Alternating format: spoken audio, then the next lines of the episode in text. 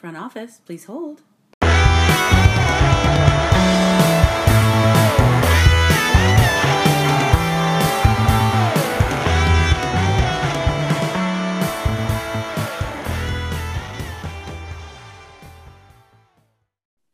The Front Office Podcast is back at you for another week.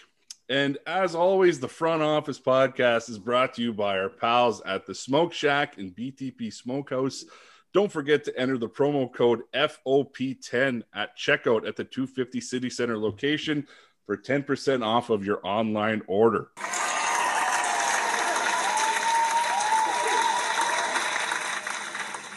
So, for anyone who's tuning in this week to hear Kevin Jett, I regret to inform you that they will not be joining us tonight. So, for the first time ever, we are diving outside of our comfort zone, but you know, probably less stressful for me to get those two idiots off the air. So, I apologize to all five of their fans who tune in every week to listen to them. But in their stead, we've got two absolute beauties who are so gracious to jump on and co host with me this week. So, first of all, we've got the man behind four different podcasts, website creations. He, he writes for the Ottawa Blackjacks. He, he's, he's a man of all trades, and he's the man behind the scenes of the Front Office podcast as well. The host of the Dine Sports podcast and the Dynasty League podcast, Mr. Kyle Skinner.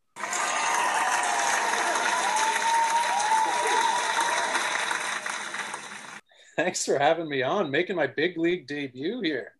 Well, I figured you have to listen to us every week to do you know do the last minute editing, so you might as well jump on and you know actually uh, get a voice of opinion for once. So all, all the edits I can make this week will be my own screw ups. Then that, that's it. That's it. You can kind of pay yourself back. Yeah, there, there, you go. But do I have to bring in five listeners there? Like, Those are some big shoes to be filling. Yeah, I, I mean, well, it's two and a half because I mean that's that's between the two of them. So if you bring in two and a half additional listeners, then I'll be happy. Beautiful. and uh, secondly, we we've got him off the fishing boat for the first time since he's since he's called it quits on the retirement. Ottawa Red Black legend, Mr. Brad Sinopoli.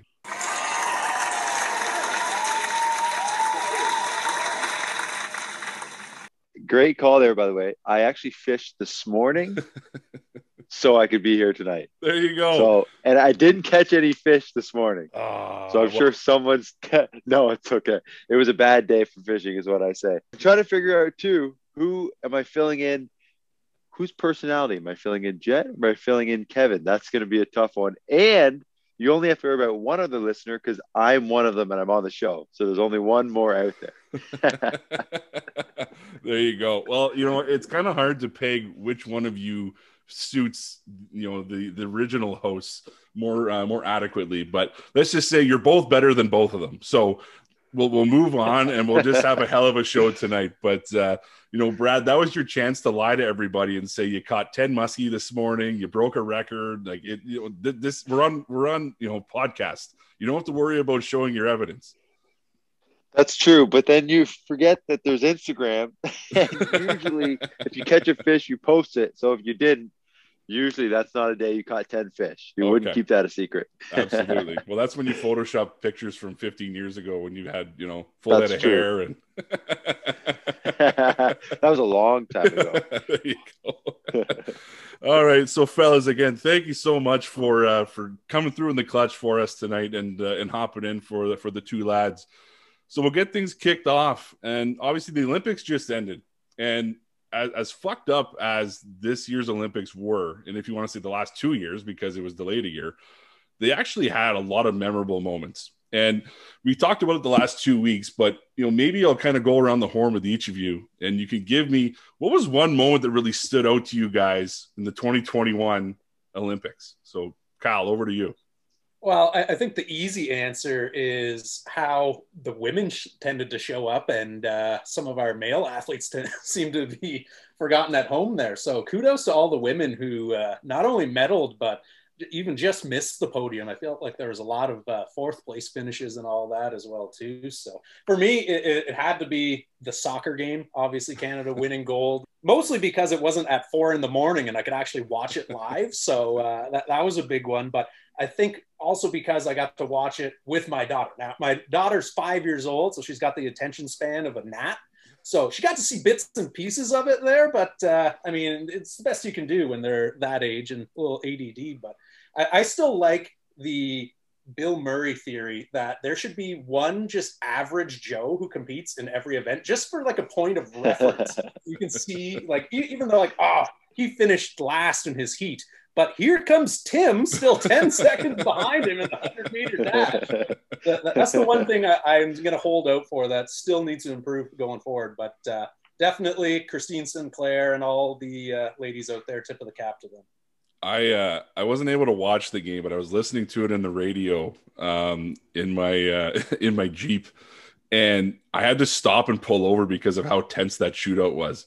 I literally was going to crash into a building if I if I kept driving. But um, you know, going to your to your average Joe point, I don't know if you guys have seen the uh, the ads, like kind of like the parody ads for like the regular Joe Olympics in 2032, where it's just like you know uh, tandem belly flop and they've got like the like the the pizza ordering like it was just a bunch of random stuff. But I, I, think that would honestly be the best thing that could ever happen in the world of sports. And you know very apropos to what you know me and the guys were talking about last week with which event we could compete in if we had four years to train which if you haven't listened to it everybody go back and listen to the last 15 minutes at least of that show I have never laughed so hard in my life with how fucking stupid we all sound because there's no way we would even compete in anything. But um, Brad, over to you, man. What what really stood out to you with the with the Olympics? Yeah, I would say, um, you know, going on, uh, going off of the women's soccer, which I know was a big deal. First of all, beating US, uh, and then of course um, the shootout. I was listening to it on the boat as well, uh, and I actually had to stop trolling because the motor was louder than what I could hear the game. So when it got into the shootout, we stopped and we sat on the river and listened. And uh, I just want to make a point of when the Swedish captain missed over the net.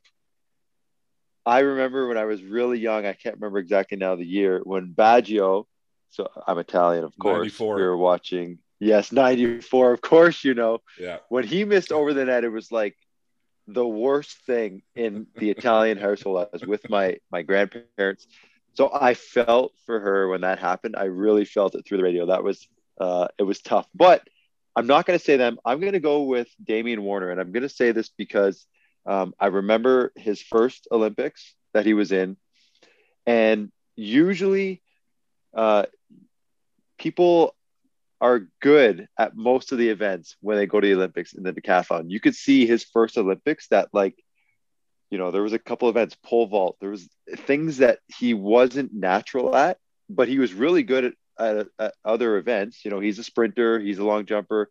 Um, he struggled in the throwing events, but to see the progression from those Olympics to the next Olympics, and then to finally come through and actually get to the point where you're winning gold and going over 9,000, um, I think is incredible because it's, you know, it, it's hard to master one if you think about it. And there was a few events that he would have been in the finals, right? Like he would have been in the finals of the hundred. Um, you know, so it's not just, I know now the decathlon is kind of, I don't say it's lost its luster of like you're the best athlete in the world, but I don't think people look at it like they used to. I think because of how other people in other events, you know, Usain Bolt, it's like, no, that's the best athlete. Like what he did in the 100 and the 200. Um, so I don't know. I, I feel like if you look at what he did, it was incredible just to see the progression and uh, and on the track. Normally, we're not that good. The fact that we won a 200, um, you know, usually in the sprints. I mean, you go back to what uh, Donovan Bailey really right in the four by one team. Um, you know, so it just feels good. And we, I, I can't remember now uh, the other Canadian. His name just escaped my mind. Bruny Surin? No, no, no. The other Canadian in this uh, decathlete. He's a decathlete in this oh, year's Olympics. Um, yeah, the French guy. The French guy, yes. Yeah. Uh, I forget his name too. I think it's Lepage or something. Lepage, Lepage, yes, that's yeah. right. Um, he kind of reminds me of Damian Warner when he was just beginning, right? So like I think the future is bright in athletics. Um, and that's exciting because that's I love watching athletics, and I love anytime that a Canadian was uh, in an event that wasn't a long distance event. So absolutely, um, something to look forward to.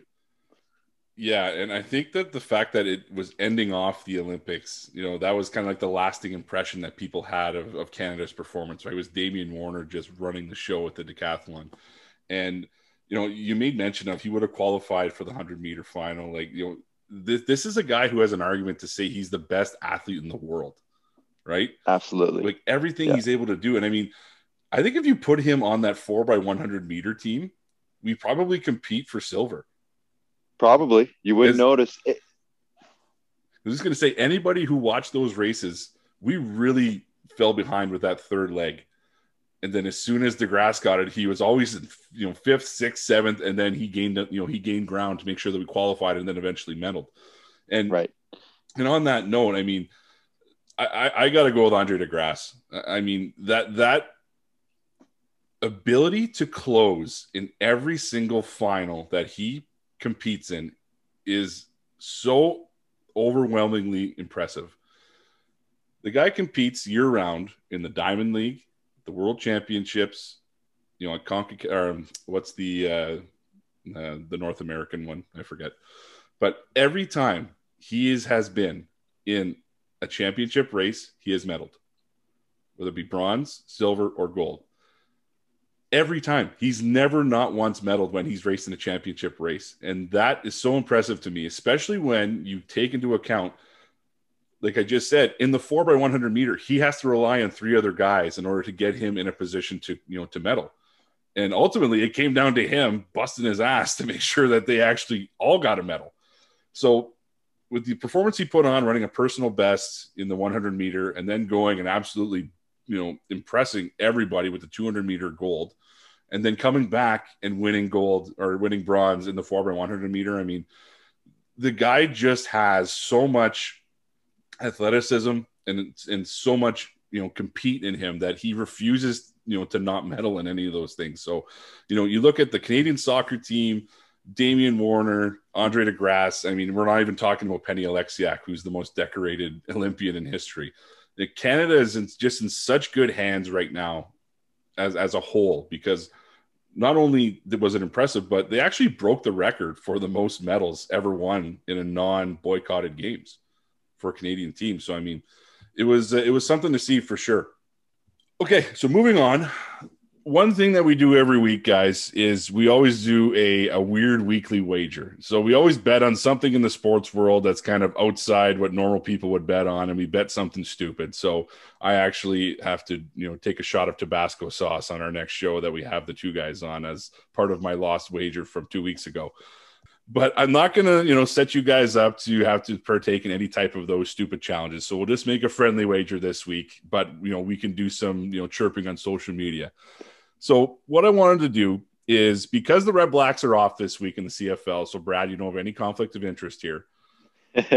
I want to know who are you taking from a quarterback perspective? Who is going to throw for the most yards this upcoming week in the CFL? So you got a choice of every quarterback in the league besides Matt Nichols. Well, mm, okay, so I'll I'll throw it out there only because I think for me, uh, maybe there's a little bias, maybe not, but I think when you play with someone, uh, there's a little bit more belief. I'm going to go with Trevor Harris.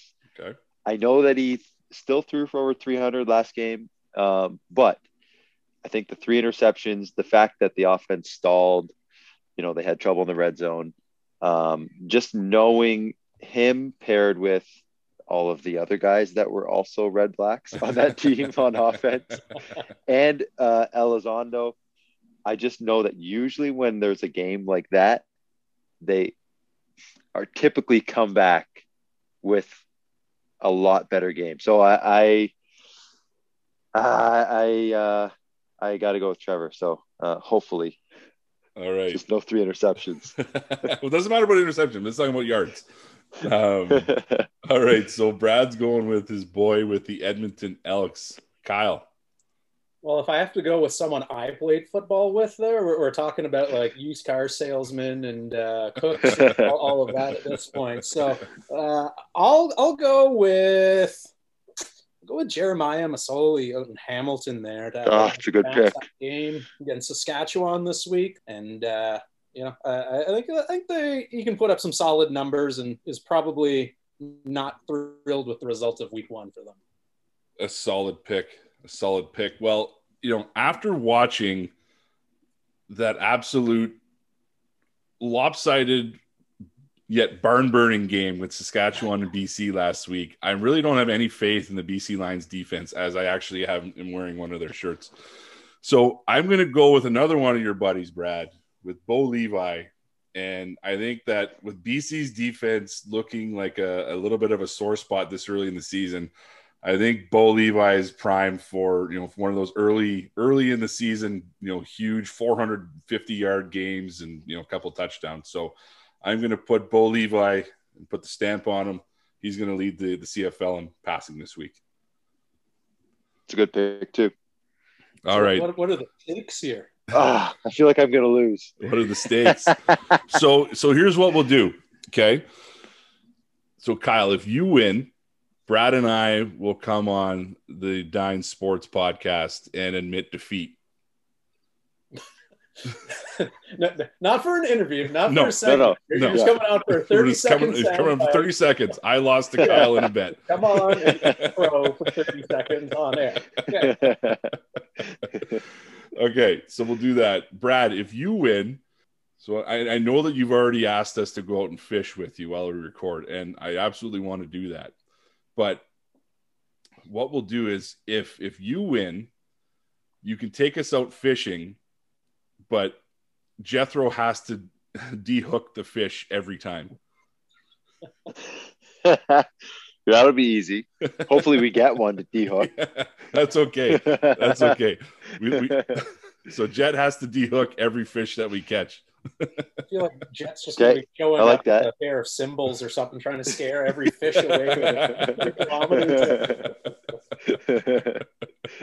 All right, and uh, and and if I win, um, let's just uh, let's just say that you guys both have to go on your respective social medias and crown the front office podcast as the king of uh, of picking CFL quarterbacks. It's a very official title. very official. Very official. Thank God I only have one social like... media. Yeah. All right, so we can put that on the board for this week.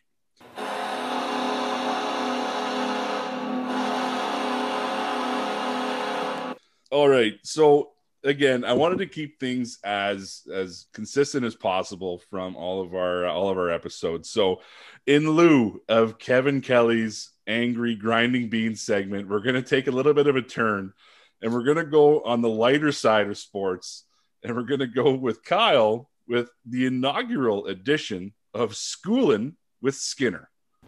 Schoolin' with Skinner can't wait to hear what soundbite that's going to be there. so, right. Kyle, Kyle, why don't you explain what schooling with Skinner is going to be about first before you get into it? Yeah, schooling with Skinner, as I've been told what it's going to be, is essentially taking a look at a what were they thinking moment this past week in the wide world of sports. And so this one, actually, we are going to go to the NBA. So NBA, as you will know, is not even in season right now. They've got the summer league going on. But there's a very influential book written long ago called How to Win Friends and Influence People. And you know who didn't get a copy of that book, obviously, in his childhood? Is our good friend Goran Dragic, who has just been traded to the Toronto Raptors and is putting on a masterclass right now on how not to make a good first impression on people 101. So, for those that missed it, he essentially went and told Slovenian reporters, assuming, I guess, that people don't have access to the internet and can look these things up, that Toronto is not my preferred destination. I have higher ambitions. So he obviously got traded over to Toronto from the Miami Heat. Now, with a quote like that, it's essentially the equivalent of pissing in the office coffee pot like on day one at a new job. Not a great way to endear yourself to fans, to teammates, to the people who have to write your checks at the end of the day. So he obviously says that these remarks were taken out of context and, oh, I didn't mean it like that. But, you know, when it's a quote that is that sort of cut and dry, this isn't a, oh, I put the emphasis on the wrong syllable and then therefore you guys just inferred it wrong. It's kind of obvious what you were getting at there. Uh, you know, he was hoping for filet mignon and essentially got served Burger King and is now throwing a fit about it. But hopefully you guys aren't trying to work on a Burger King sponsorship or something like that, because otherwise I'll have to edit that part out. But I, I, mean, like these are the types of oopsie moments that you would expect out of a rookie, out of a second year player in the league, maybe someone who came from a small college who didn't do a lot of media training or anything like that. Not out of a 13 year NBA veteran who is 35 years old. So it's the worst kept secret in basketball right now for those who don't know that Dragic either wanted to stay in Miami or get traded to the Dallas Mavericks because his best friend just happens to be Luka Doncic, who is also Slovenian and was probably making similar remarks to uh, the same Slovenian reporters who broke the Dragic news in the first place there. But at the end of the day, you got to realize Toronto, they've got an NBA championship. Goran does not. Toronto is consistently ranked as one of like the top 10 NBA destinations as far as you talk to any former pro, they're like, what city did you enjoy going to the most? Toronto was always in everyone's top 10. Some of them even had it like top five, top three. There were a couple players, I think Jalen Rose said it was his favorite city of all time. So it's not like you're getting traded to Cleveland or you know Milwaukee or Detroit, whose housing market has completely collapsed. Like you're going to a pretty decent city here. And not to mention, you've got Masai Ujiri, who's leading the front office, is best friends with Obama, probably has him on speed dial, is doing all sorts of, you know, these things, hobnobbing with world leaders and all of that. And you've got Dragic, who was essentially involved in a sign and trade. So for those who don't know what a sign and trade is, because it's kind of unique to the NBA, it's essentially the equivalent of Lowry had already signed with the Miami Heat. However, due to financial maneuverings and teams not being able to offer certain amounts of money and luxury tax implications and da, da, da, they essentially form a trade to send people back the other way. So, for someone who has such high ambitions of where he wants to go in his life, the, the Miami Heat thought so highly of him that they essentially paid the Raptors to take him off their hands for them. So, at the end of the day, it really comes down to our good friend Goran, who has now actually updated his Twitter bio and he is now a proud member of the Toronto Raptors. So he, he's eating a little crow on social media there. But our good friend Goran has to realize that if you're going to be mad at someone at the end of the day at age 35, maybe be mad at your agent for not including a no movement clause in your contract when you're 35 years old and coming towards the tail end of your career rather than getting mad at the team who took you on essentially as a throw in so that they could bring in another late 30s point guard to replace your production in Miami. And that is schooling with Skinner. That's fantastic. And, and, you know, I don't know if anyone knows this, but fuck you in Slovenian actually is an endearing term. So when he was saying that to Toronto, he actually said, I love Toronto. But, yeah yeah, I I, I think every Raptors fan who saw that it's basically just like, okay, I don't give a shit. Like you're you're an irrelevant part of the trade. You're just here to match salary. You know, we're we're gonna flip you for something anyway. So again, I, I wouldn't be concerned about it. You know, obviously he's he's not. It's not like LeBron James is getting traded here and saying, "Well, I don't want to go to Toronto." That would be a dagger to the heart.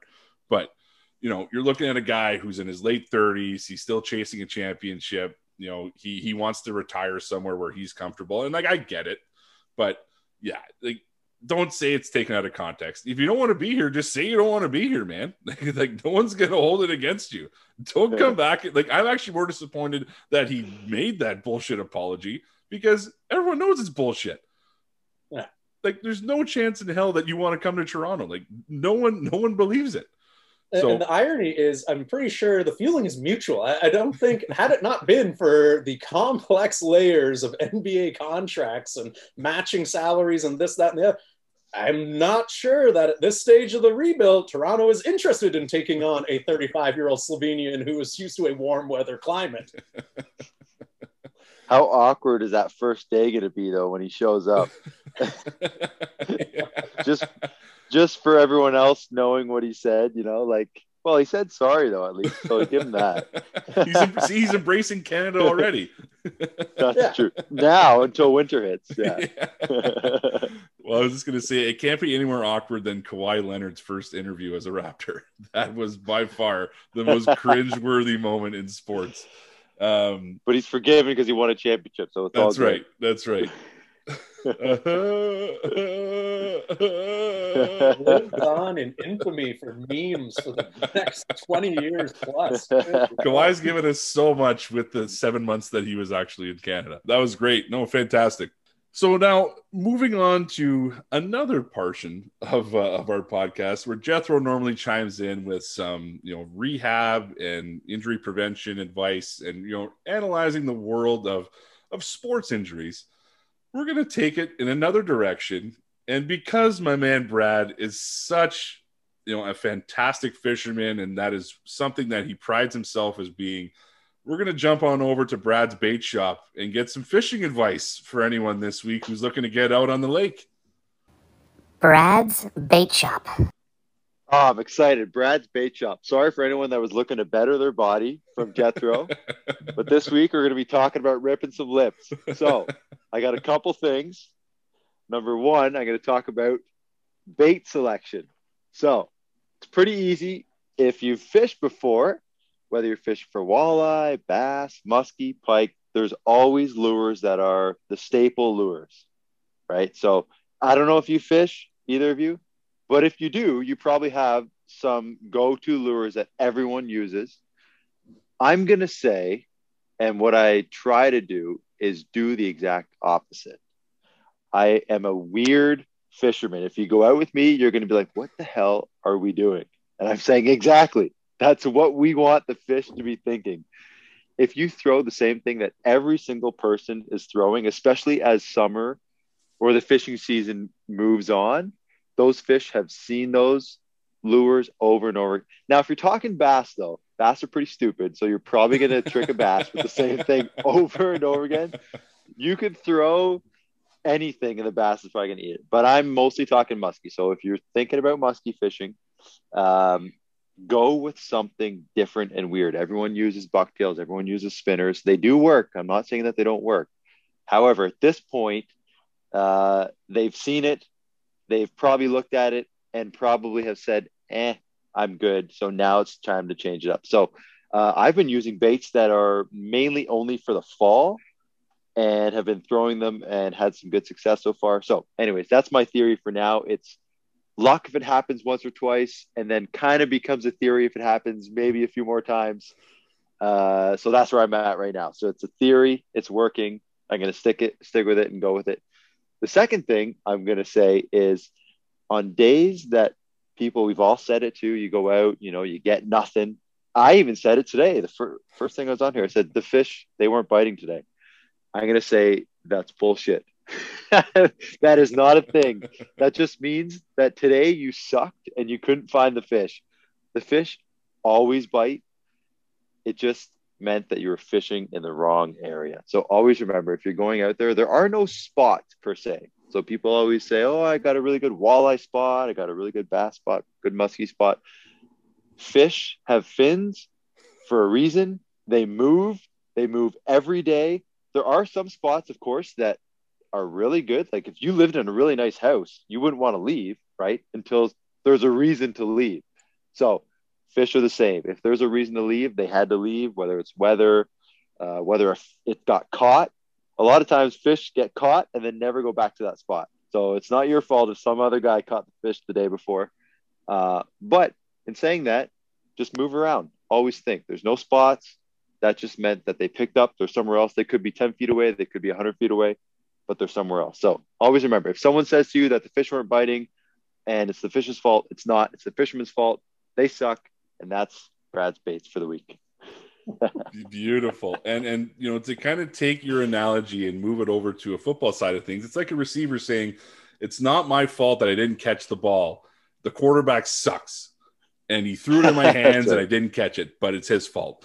Um, that, that's awesome, man. Um, and again, anyone who's who's looking to get any fishing advice or you know getting out and trying fishing for the first time, honestly, go follow Brad's social media.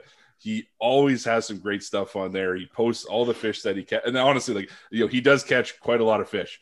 Um, but there's one thing, Brad, that I wanted to talk to you about. So I saw on one of your stories a couple weeks ago, you were actually using a, a custom spinner that is specifically for you. What is that spinner called? Oh yes, the Spinopoly.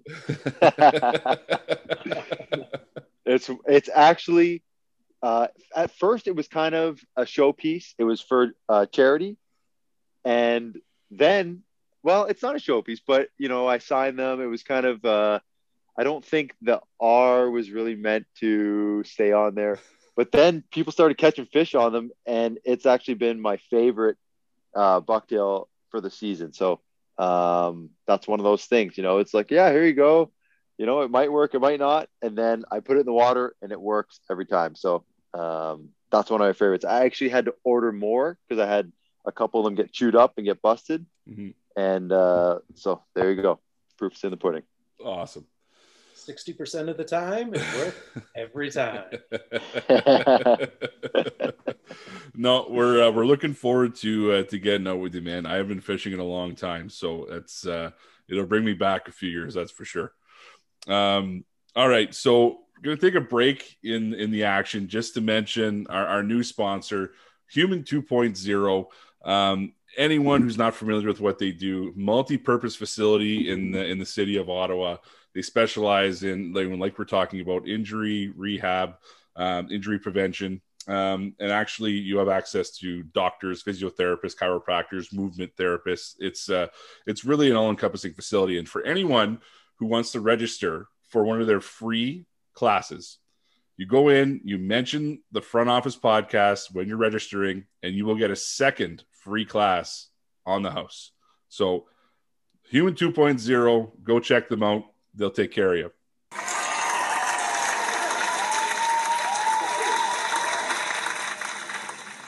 So now, guys, we're going to move on to our actual topic of the week. I know we've been talking about 17 different things already, but this is just the way the show works. We talk about a bunch of shit and you know see what turns out.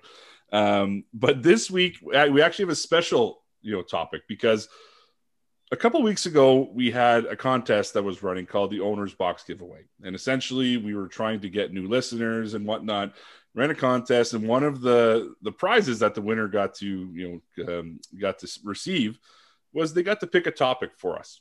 So the winner of the owners box giveaway brad larock who is a local guy uh, coaches football in the community super super guy um, he uh, he had the luxury of picking our topic for this week. And because it revolves around the Canadian Football League. I thought, you know what, Jet and Kev can't be here. We want to get a guy who's you know maybe you know as adept in the CFL as anybody, and you know and Kyle. so the winner we got the redhead. yeah. you say and Brad.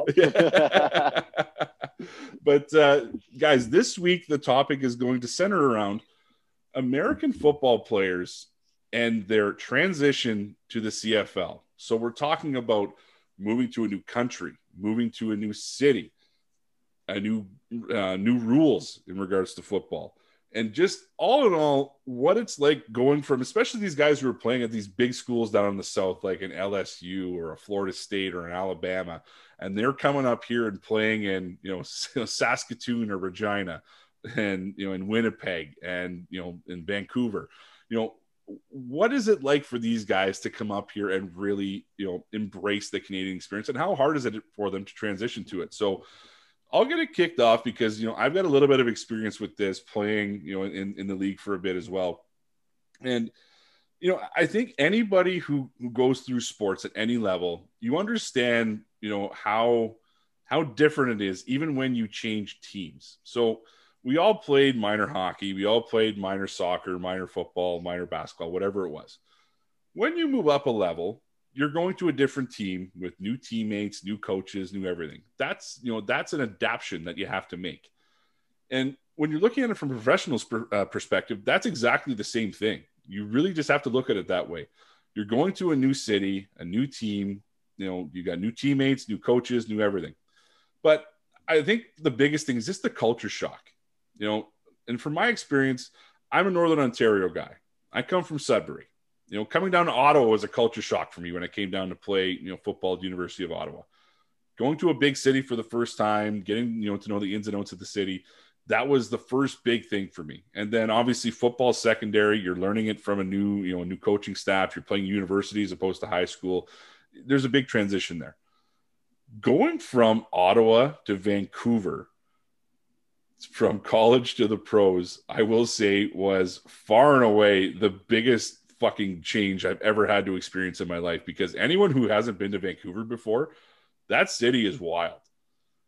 One, you're so close to the ocean. There's so much scenery around. The Rocky Mountains are everywhere. It's absolutely gorgeous. Expensive as hell, but gorgeous. But you venture five minutes outside of Vancouver into that Surrey area or anywhere near there, and now you're looking at okay, I got to get the fuck out of here instantly, and that's something that I wasn't used to. So just going there was a culture shock. Now, from an American perspective, you know, you play with certain guys. Some guys come from Ohio. Some guys come from, um, you know, from Wyoming. Some guy like you know anywhere along the northern uh, the northern borders that's not going to be as difficult a transition for them because you know the northern states are very similar to what we have in Canada in regards to major cities. When you start creeping down into this, you know, into the Sun Belt, you know, into the Mississippi's, into the Arkansas, the Alabamas, now you're really starting to get that culture shock. So you got a guy who was born and raised in Biloxi, Mississippi. You know, let's just take that.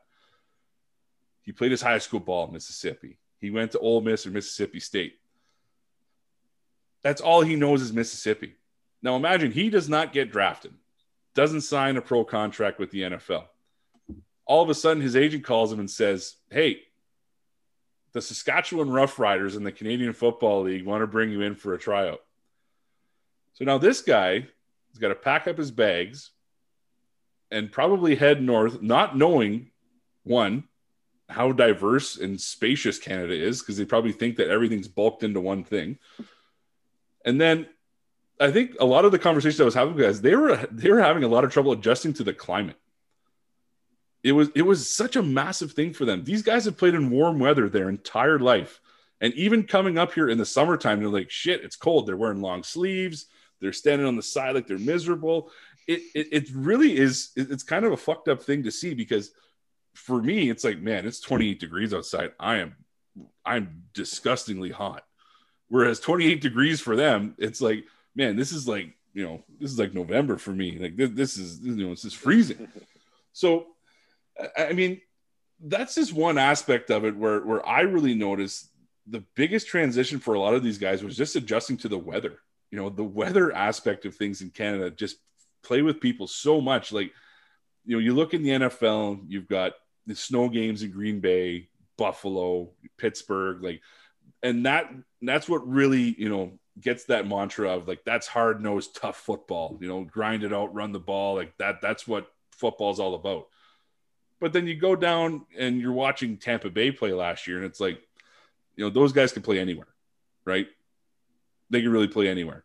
So I think once you get into that habit of okay now we're in the league we're playing in multiple spots we can actually do that. But again seeing the biggest change from these guys who have just grown up in one part of the states, and I'm talking about like the Sun Belt in general, coming up to Canada, you know, that, that's a massive thing for them to adjust to. So now we've got that conversation going. You know, Brad, why don't you take us through a couple of experiences that you've seen from maybe some of your teammates that, you know, stood out to you as how different it is for these guys coming down or coming up from the States to play in the CFL?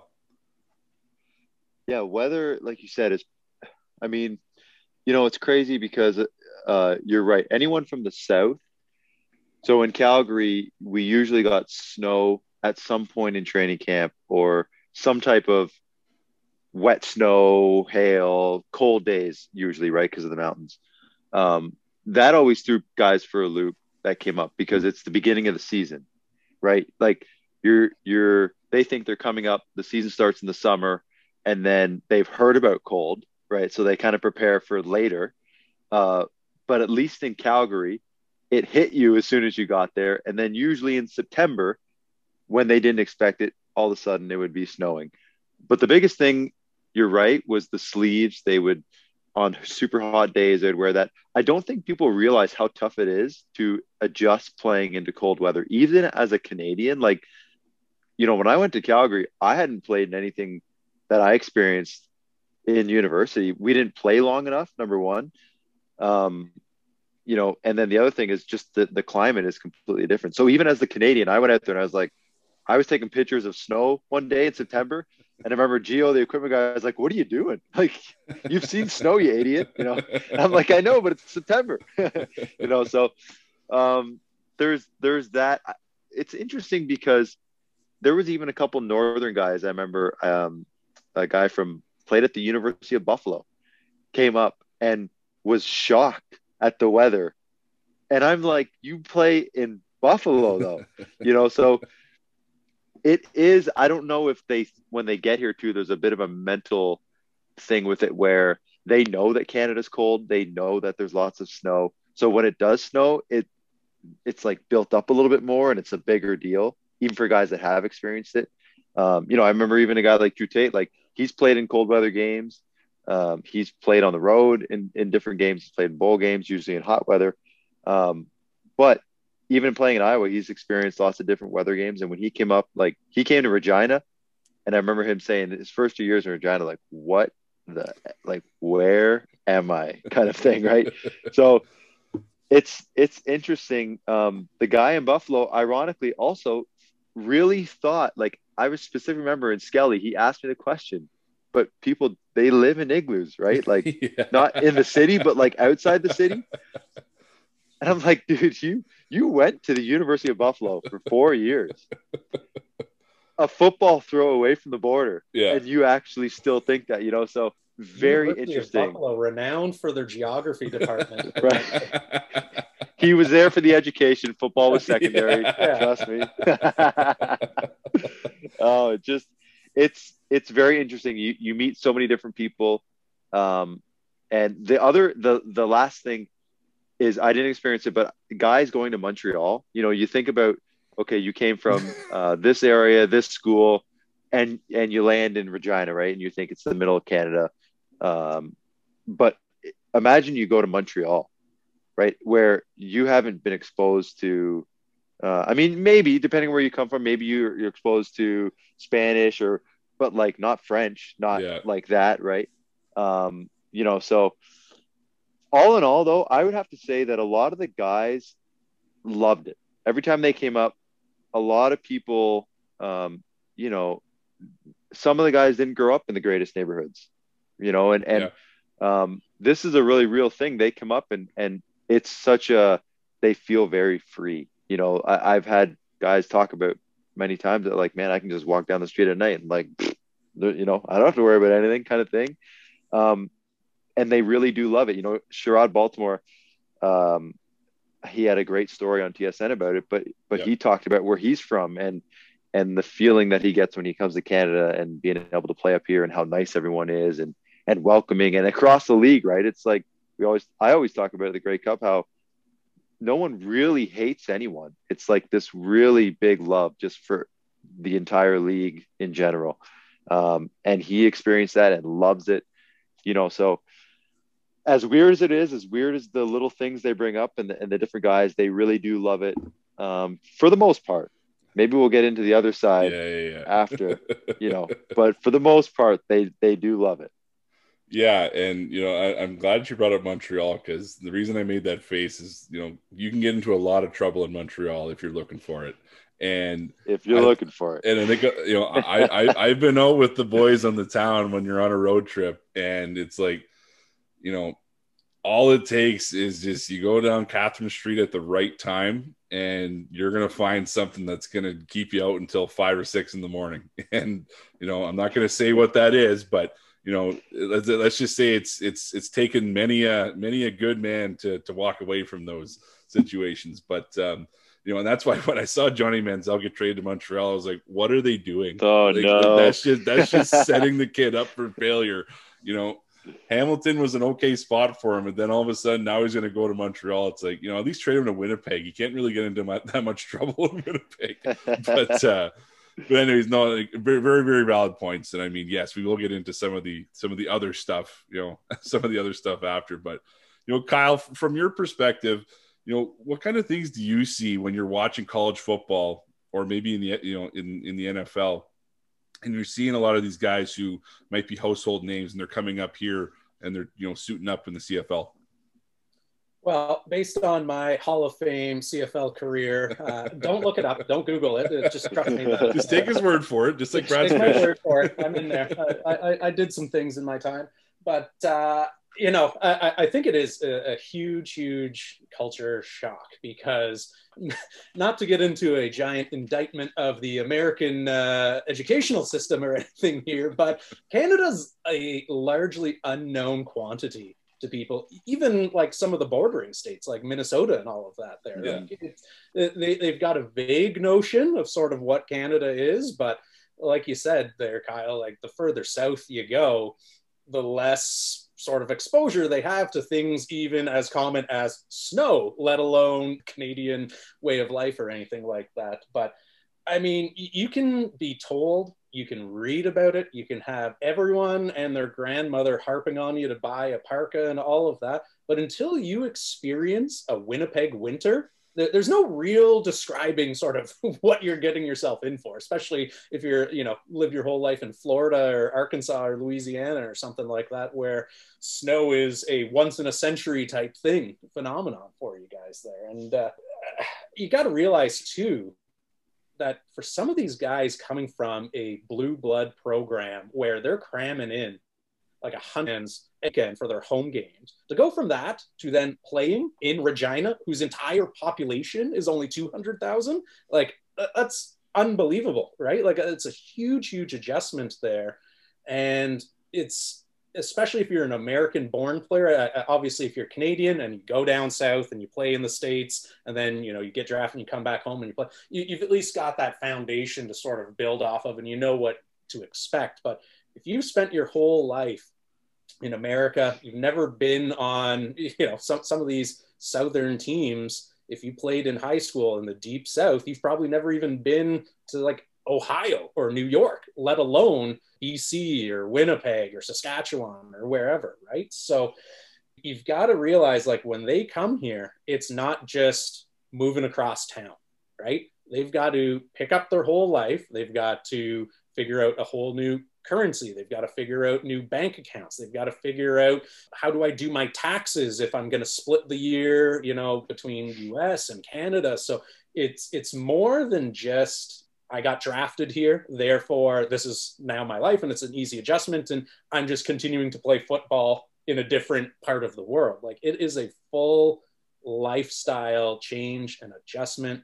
And a lot of them are leaving behind large parts of their support systems as well too which when you are i don't know about what you guys were like between the ages of like 20 and 25 there but i wasn't the smartest guy making the wisest decisions during those times. And uh, thank god that i had my parents essentially across town or a phone call away or whatnot. But a lot of these guys like you said can get into some serious trouble. And you can google it. There's pretty easy long list of famous flameouts that have happened who big time player down south come up north you figure and like a, large part of americans sort of view cfl as ah well it's not the nfl right? So you know it's like the the, the little brother league wrong as that opinion might be that's that's what a lot of them sort of view it as. So they think that if i was a star at whatever university down south i'm just going to go up there and dominate from day one.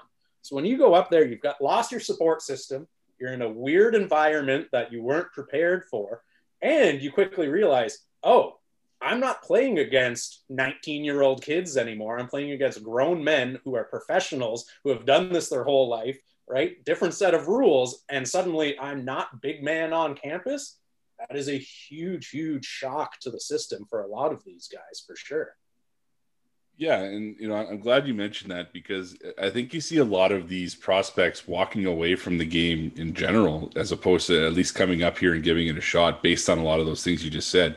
I mean, you know, you talked about doing their taxes and you know, just like from the from the fiscal part of it, I think a lot of these guys, you know, it's it's the old adage, like a lot of the guys used to go to USC, they took a pay cut to go play pro football you know, and, and that that's the thing. Like a lot of these guys are used to getting their hand held for everything that they get everything paid for, you know, on top of their scholarships, like everything is is actually done for them.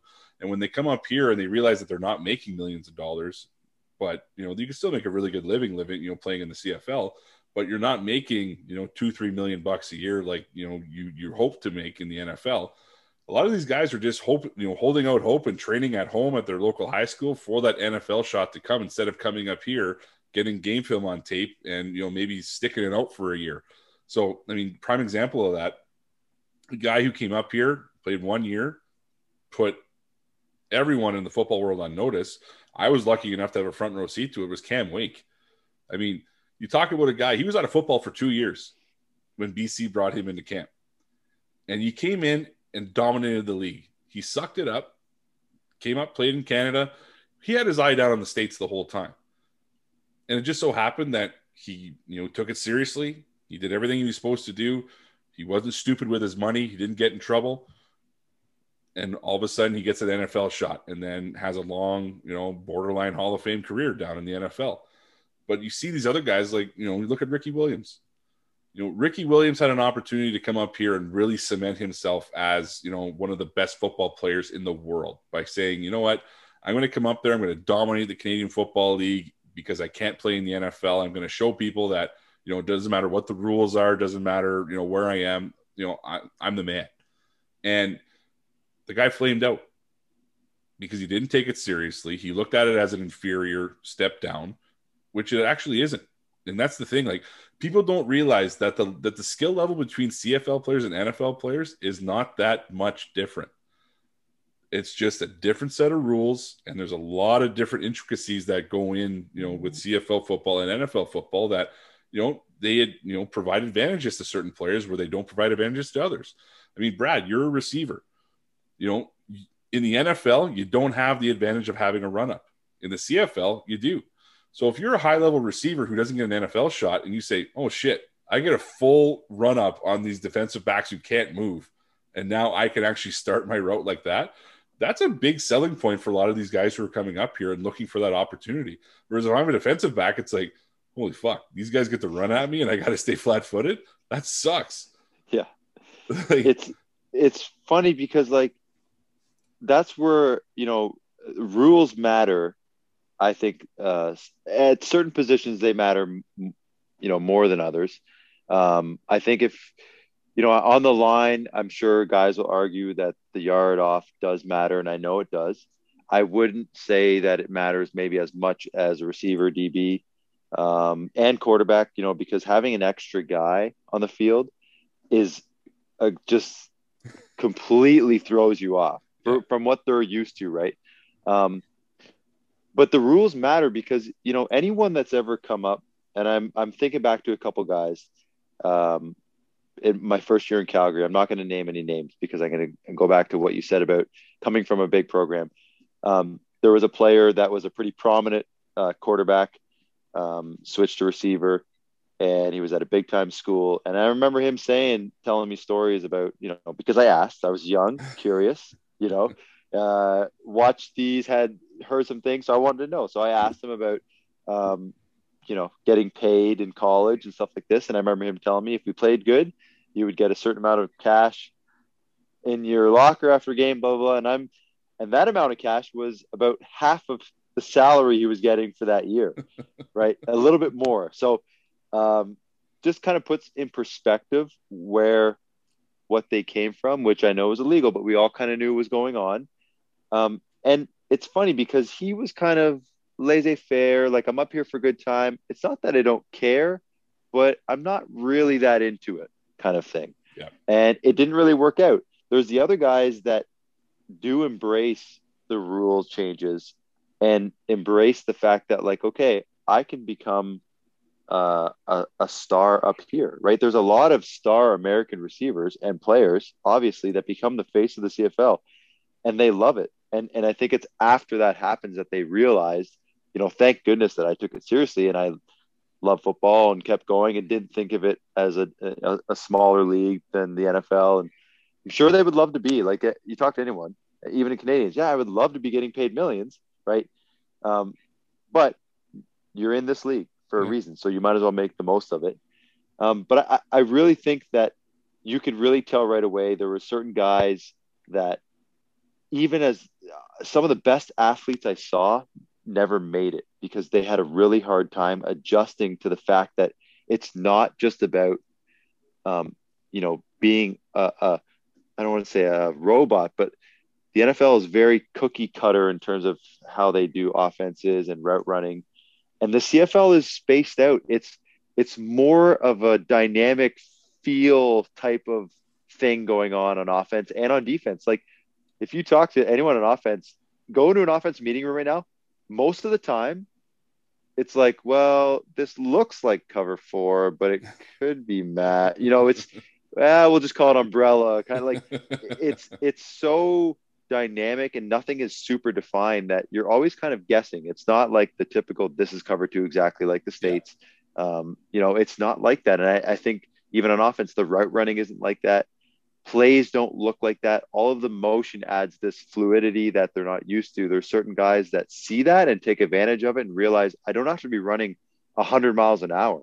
It's not about that. Now it's about controlling your body and just being in the right spots and using using the waggle for leverage, not for speed. Yeah. Although it is good, but there's very rare is there one-on-one battles where it's like, you know, one-on-ones in camp can be deceptive because you can look at a guy and be like, no one can stop him. Of course, because all he's running is fades and goes and, and long balls, and who's going to stop that? But the reality is, when there's the rest of the defense on the field, you know, it's not that simple. You have to be able to slow down and, and feel the pockets and the spaces. And um, there has to be an intelligence to the game, and there has to be a willingness to put the work in to understand that. Whereas a lot of guys came from a system that said the play and just said X post or whatever the name is, do this, kind of thing, right? Because they were so good that you could just tell them what to do in the huddle. Yeah. And I think the big shock is it's not like that when you get up here. You have to know the whole play call. You have to understand the spacing and all that stuff. So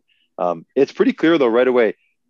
You'll tell when a guy probably is going to be able to get it and a guy that probably isn't, unfortunately. And um, you do see that door open and shut pretty quick for them. Yeah. So it's very interesting to be around that and see it.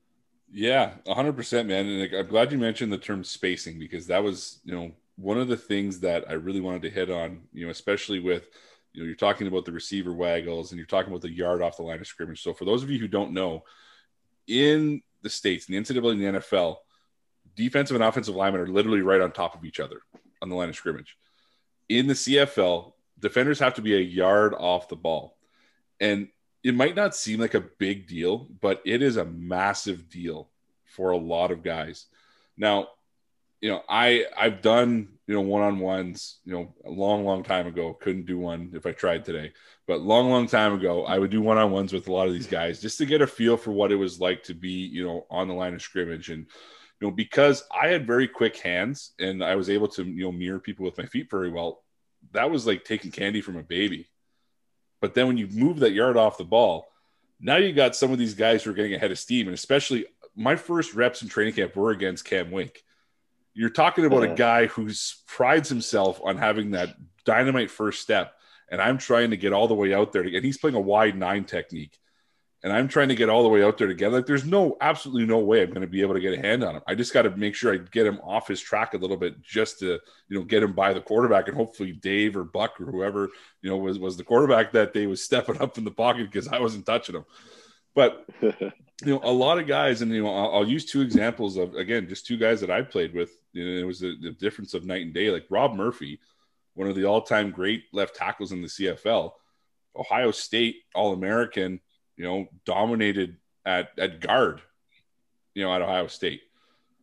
Comes up here, they move him to left tackle, and he's able to make the transition because he's got good feet and he uses his hands well. Now you look at another guy, Amariah Farrow. You probably never heard his name before. The guy was six foot eight, 340 pounds from Mississippi State. He was an he was the biggest man I've ever seen in my life. And when you looked at him and you looked at him do, you know, work through drills, like this guy's dynamite. He's knocking like the, you know, the sled over. He's the strongest person on the field. But that yard off the ball, he couldn't compute it in his mind as to, well, I don't have the guy right in front of me and my six, 11 or seven foot wingspan that I'm used to, you know, getting my hands on that person right away. I don't have that luxury anymore. So he actually struggled where you didn't think he would, you know, he would have to struggle. Whereas a guy like Rob Murphy, who never played tackle in college, you know, maybe saved for a couple of games here and there, came up here, and all of a sudden now he's one of the best, you know, offensive linemen in league history. So the spacing of the CFL is so different, and that's why a lot of these guys who come up here, that's like, fuck, I can't do this. You know, I'm I've been playing this one style my whole life. I can't do it. And the guy that was going to bring up, Brad, that, that you played against that made that transition very easy from a receiver perspective was Darius Bowman. Darius Bowman yep. was an All American at Oklahoma State. He was a Biletnikoff, um, not recipient, but he was a candidate, which is the indicative of you know the best receiver in, in college football down the NCAA. He gets drafted in the NFL, doesn't work out, so he comes up here, and again, one of those guys who embraced the change and really took it upon himself to make himself better and utilize the different techniques and skill sets that you get in the CFL. And look at the career that guy had. I mean, the guy, the and guy was. It, go ahead. Well, no, you're. You, sorry to cut you off. But blame it on my internet. Uh, but you're, it, you're right because he's a prime example of a guy that um, got it right away that you didn't have to be the fastest guy in the field to be the best guy on the field. Whereas I think it's the reverse down south. Everything is is so um, focused on what your 40 time is you know how quick you are off the line. Everything is speed speed speed. And um, it's just not that's not the reality of of the cfl you know? And uh, another guy i was going to say was uh, kenyon rambo who yeah. played at ohio state um, you know was a great player just didn't work out in the long term in the nfl and i remember watching him as a, as a young guy just thinking that he was the smoothest runner i've ever seen. And he wasn't going to run away from anyone. Uh, if he wanted to, he probably could have, but he never needed to. He just was so smooth and understood spacing and timing. And, you know, it, it does help. I think it's interesting because a, a lot of guys that came in to Calgary were coached by very smart people as well when they got there. You know, and I, I think that if you have the right people there coaching you that are Americans that adjusted to the game very well, not coaches that are American that still kind of hold this American outlook on offense. You know, I've been around some of those where it's like, that's great that that works down there, but it, it's, you know, it, you have to adjust it up here. And, um, you know, Dave Dickenson, Huff, like all those guys were super successful in the CFL coming from down south. So they they knew, I think, also what to look for in players, which made them easily adjust, uh, but they could teach it really well. Yeah. Like Dave was a master of, of timing and spacing because he was a small quarterback and that's what he needed to do. Right. So I think having the right people in place helps and, and having the right receivers, you know, Nik Lewis, like Nik Lewis, there's no way when you look at, at Nik Lewis that he should have been able to do the things he did past even five, six years in his career. Yeah. Right up until he retired, it's like he's still getting open and still finding the space and and catching the ball. It's it's he's like the prime example of you know you can literally be jogging on the field and get open. Yeah. Um, but because he just was so much smarter than everyone else on the yeah. field, and so um, you know, but uh, yeah, the, the guys, man, some of the guys, the best athlete, the best athletes they never made it. They just uh, it, it was all up there and had nothing to do with their ability. But um, you know, pretty amazing to, to think back and, and some of the guys, like you said, Ricky Williams didn't make it. Uh, Troy Smith, you know, I remember watching him at Ohio State. Like this guy was a the stud, like the guy. Yeah. And to see them come up and be like, "Who's this guy?" you know, it's it's weird, but it, it gives you a sense again of how the players up here, you know, it's it's really not that far off, like you said. Yeah.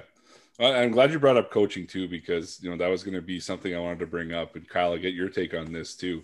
But I mean, you look at a lot of these American coaches who come up here, and it's the same thing. Like they have to adapt to the game just as much as the players do, because they're having, you know, they have to teach the players how to adapt to the Canadian game. And for all of the Hufnagels and the Mark Trestmans of the world who are able to, you know, flip back and forth and do a really good job, you know, you end up with guys like Mike Sherman, who, you know, they do what they do down in the States. They have success at the NCAA level. They have success with Green Bay Packers. And then they come up here and, okay, now I don't, I look like a complete asshole because I don't know what the fuck I'm doing. I'm trying to call an American game with a Canadian team and again, you saw the you know the absolute disaster that Montreal was when he was at the helm there. Unfortunately, it, happens. So you know, Kyle, you know, talking from a coaching perspective, you know, when when you're looking at, you know, how to identify, you know, a good, you know, let's just say coaching staff that's going to you know be able to, you know, teach these guys how to play the Canadian game properly you know what should you know some of these teams be looking for in order to actually you know get the most out of the guys well it's a million dollar question right there because i think if i had the definitive answer i would be uh, very lucratively employed by the cfl at some point there. But I, I mean it really does come down to i think identifying the people who are true students of the game as opposed to products of a system. Right. Right? There are some absolute freak athletes who have relied on speed or just being having a ridiculous 40 inch vertical or something like that and being able to high point the ball and just being better at their position than the 19 year old that was lining up against them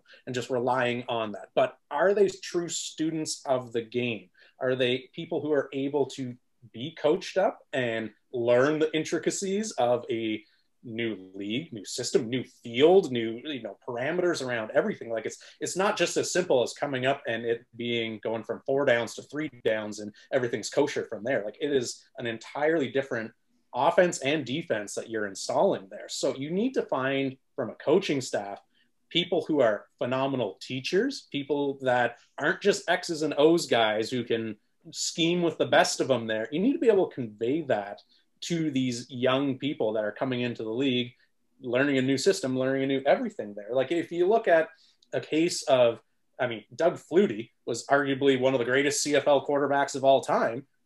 Already had NFL experience, was the man when he was in NCAA. He still struggled in year one when he was with the BC Lions there. And it wasn't until he finally started figuring out okay what does work what doesn't work at the cfl level that he ultimately went on to have all of that success and become cfl hall of famer and all, all of that good stuff. There joining me in the cfl hall of fame as we mentioned earlier.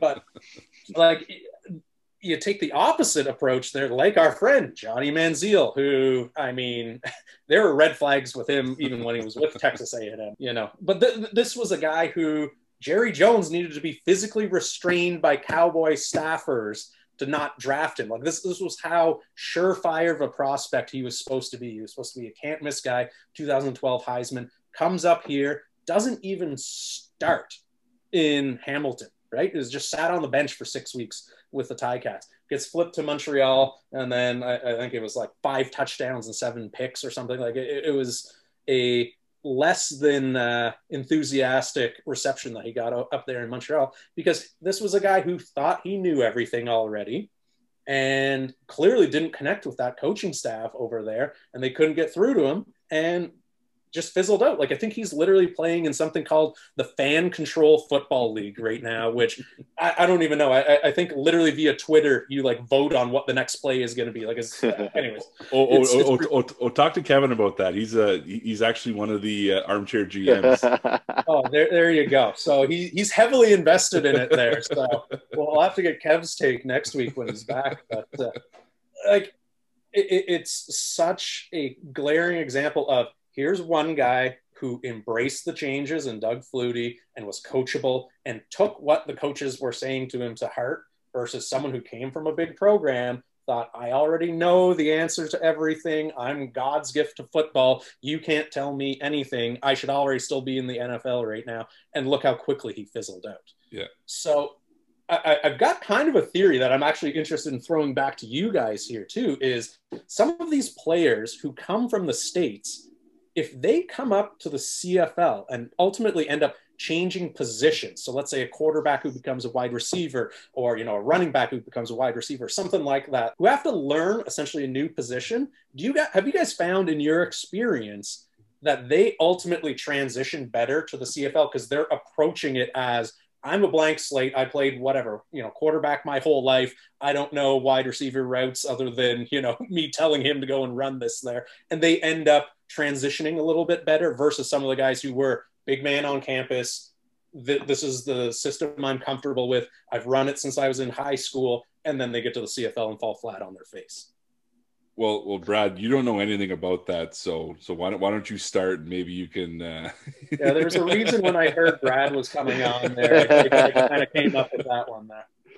Well, that's it, it's interesting. I'm actually thinking of anyone that that has made a transition. Um, you know, like there's some running backs that all of a sudden they're asked to do a lot more in the pass game for mm-hmm. instance, right? Because we, we didn't we don't really truly have the tailback fullback position. The fullback position for us up here is is so different than down south. There's one guy that I that I can remember that came in as a quarterback um, the year before I got there and switched to receiver, and he only lasted one year. And I don't know, you know, I don't know the whole deal with him, but I do know that it did take a little bit of wind out of his sail because he came from a big school and he was big man on campus, but he he wasn't a throwing quarterback, right? So he was an athletic quarterback um, that you would think actually fits perfectly for the CFL, right? Like that's whenever you see that Johnny Manziel, like okay, you can throw, that's good, but you're also a scrambler. You can run. You have the ability. You, that whole thing plays into it. But I really don't think that that actually translates as well as they always think it should in the CFL. But when he made the switch, uh, you know, I think he was a little bit lost, like lost identity, just kind of had a tough time with. I mean, he was having a tough time with the playbook already. Um, but yeah, that's an interesting question. I'm not sure on defense. You know, I can imagine it's probably tougher on defense.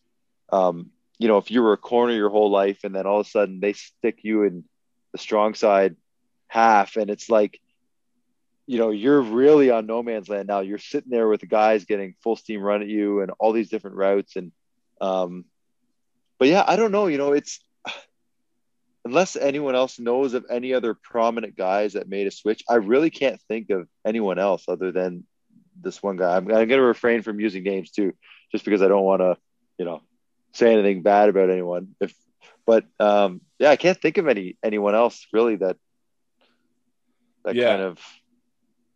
Yeah, I don't know. Kyle, what do you think?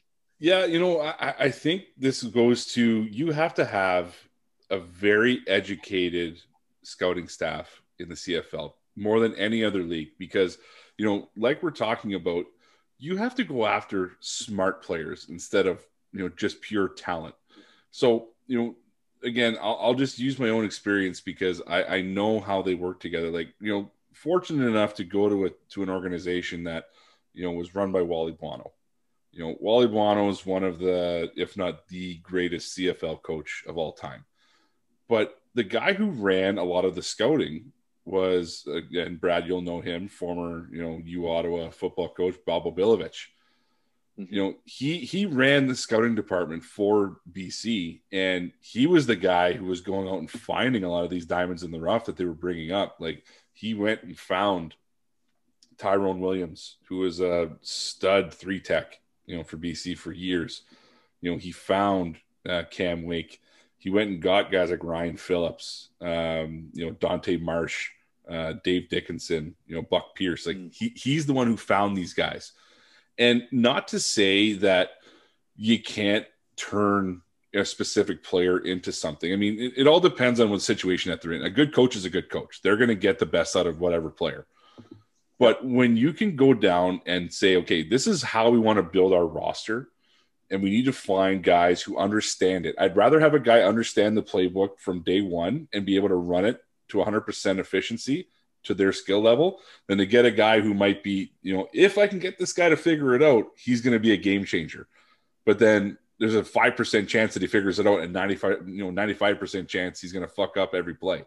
So when you're going and having that US scouting staff that's going and, you know, evaluating players who, okay, I got to say, he probably will get drafted in the NFL, but I don't see him lasting for long. So you might have to wait for a little bit, put him on a negotiation list, and then over time, we'll have his rights and we'll get him up here.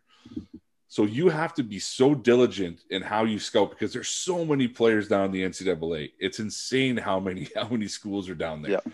You can find the right guys. You just got to know where to look. You know, much like your fishing comment, Brad you know you, you just you have to know where you're going to get these players. You know the schools in canada they're going to pump out good professional players year over year over year. In the states again it's more of a crapshoot. That's why you have to have okay if i'm going down and i'm responsible for the northeast you know section of the states you know i'm probably not going to get a lot of these you know power five conference guys. So i got to focus a lot of my attention on mid majors I got to focus my attention on independence and then Div 1, Div 2, Div 3. That's where I got to make my money. So when you're going down there, you're going to the schools like Buffalo, like Eastern Michigan, like Central Michigan, uh, Kent State, you know, schools like that that they've got athletes, but they just don't have the national spotlight. So a lot of these NFL teams might fall in love with, uh, you know, the Ohio State, the Alabamas, the you know the LSU's. A lot of these other guys get overlooked. Like some of the best players that have come from the CFL, they're Div two guys. Like, look at all the North Dakotas, all the Montanas, all the Yep. Wyomings. Like, these are the guys who are really excelling up here because they're given a shot and they're smart football players.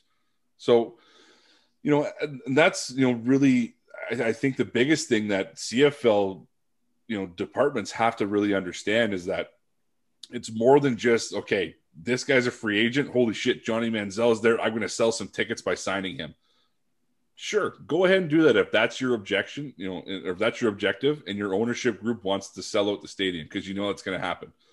But if you want to put out a good product you look at the successful teams. Calgary's been successful i think my whole life. Never once have they been one of the bottom teams. And brad you played in that organization. You know them better than anybody. You know what wally buono was able to establish there passing on to john hufnagel which has now been passed on to dave dickenson there's a culture yep. there and an understanding of what they look for in players. And when you can say, I went and got Charleston Hughes when no one knew who Charleston Hughes was, and now all of a sudden he's going to have a Canadian Hall of Fame career. Like that, that's what you look for. And that's the type of thing. And again, once you establish that, it's just like recruiting in, in college. You set up pipelines at these schools down in the States. So, you know, if I'm going to Lindenwood, you know, and it's a Div two school. But I got two guys from there over the last five years who are absolutely, you know, amazing football players. Do you not think that that coach is going to tell them, you know, yeah, Coach Sinopoli, you know, from uh, from the Stampeders, you know, he he runs a good program up there. He'll get you better. You'll make some money up there, and you know you'll get a shot at the NFL within five years of, of going to play for him. Those guys are going to take that seriously and go up and bust their balls for that organization. So that's the type of thing. And then, you know, I, I use the college moniker because that's essentially how you have to do it. You have to go and recruit effectively. It's not just about, you know, scouting and evaluating talent. You got to go recruit and set up those pipelines mm-hmm. because a lot of these agents, a lot of these coaches, they're relying on colleagues of theirs. They're relying on the word of former players because they don't know what it's like. Because again, they're in this bubble down in the US we're in this bubble up here in Canada. Mm-hmm. So they have to understand what we do just as much as we have to understand what they do. So I think that's where you get to. And that's, again, the difference between, you know, Doug Flutie having the fortune of going to Toronto and playing for Wally Buono as opposed to Johnny Manziel getting traded to Montreal and playing for Mike Sherman.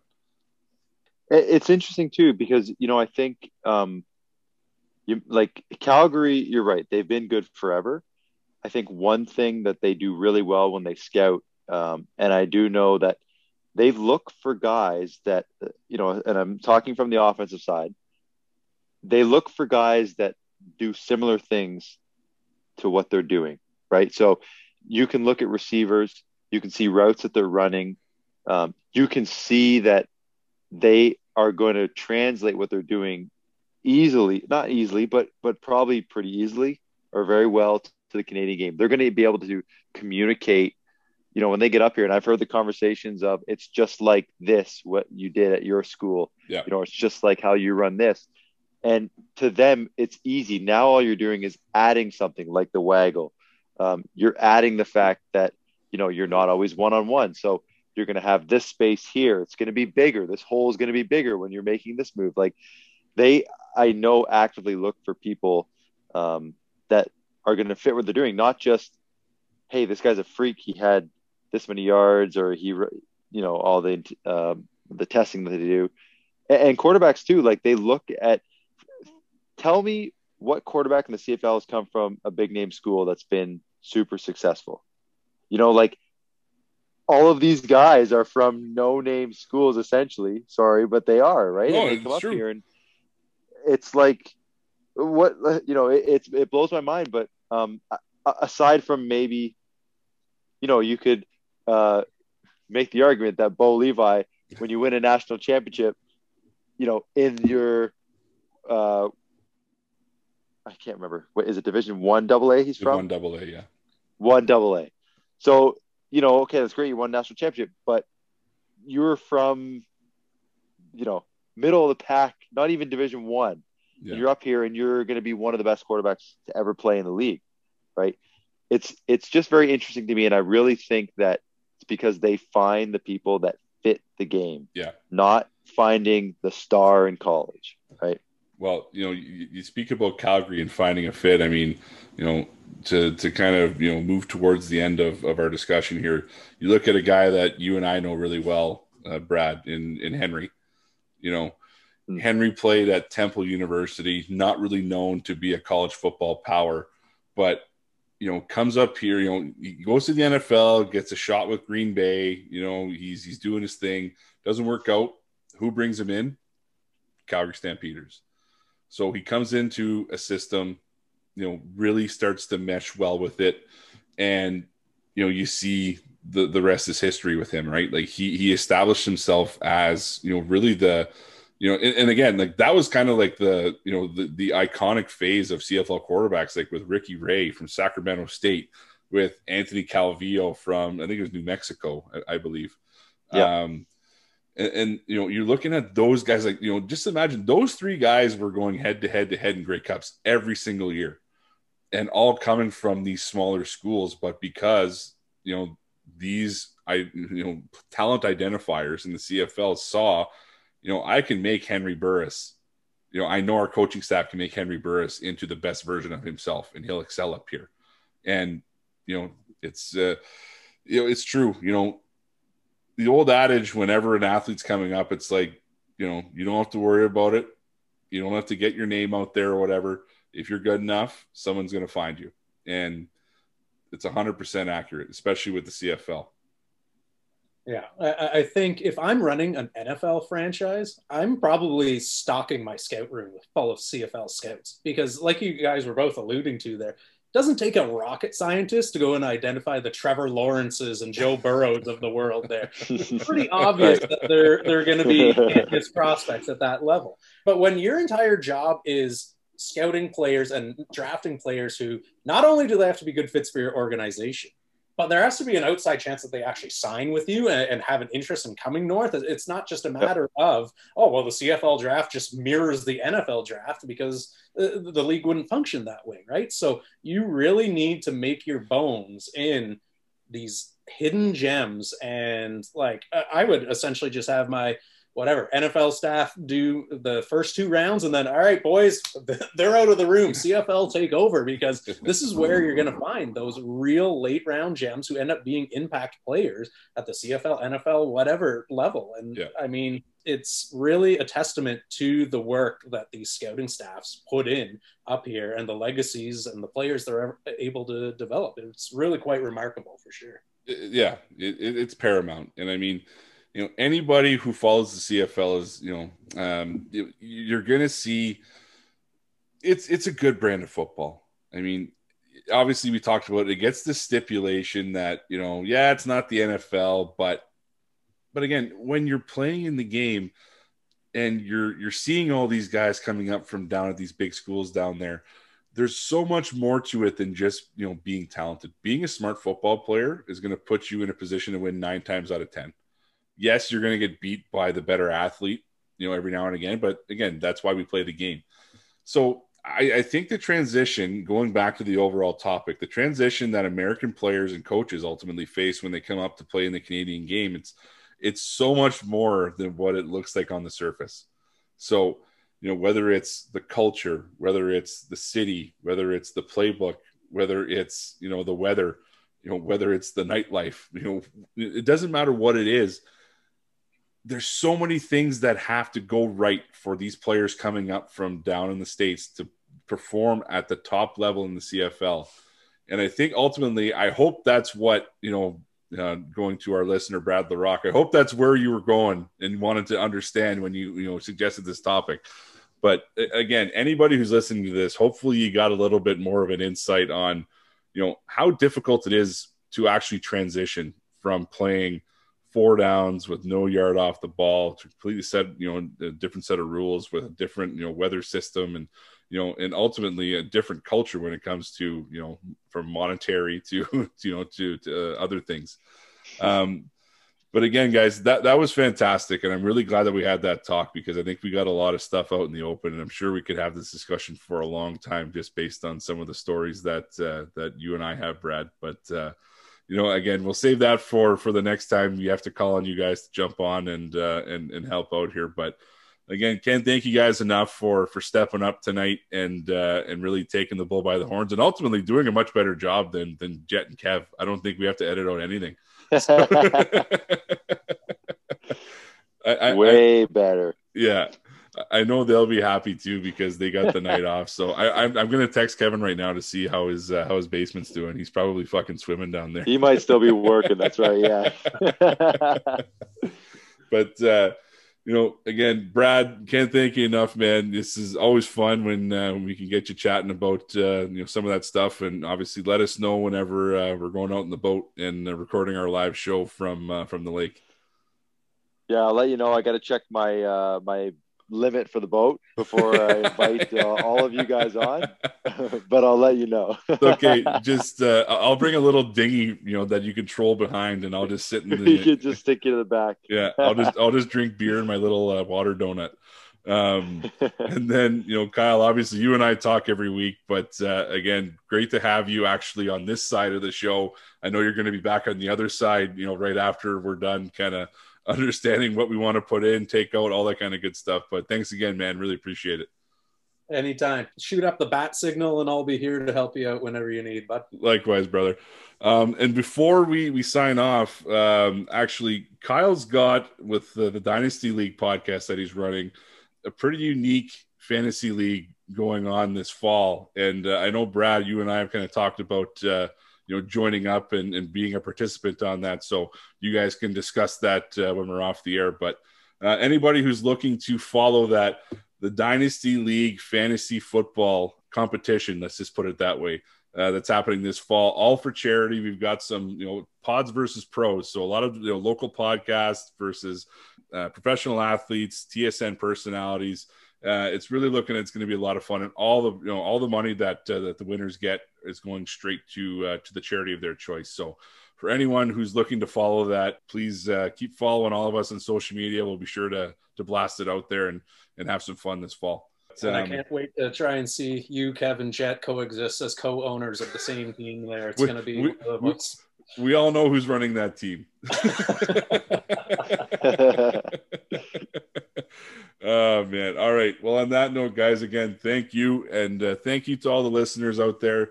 Please uh, continue to rate, review, and subscribe, and uh, go get your body fixed at Human 2.0, and afterwards go reward yourself by cramming some barbecue in your face at uh, the Smoke Shack and BTP Smokehouse.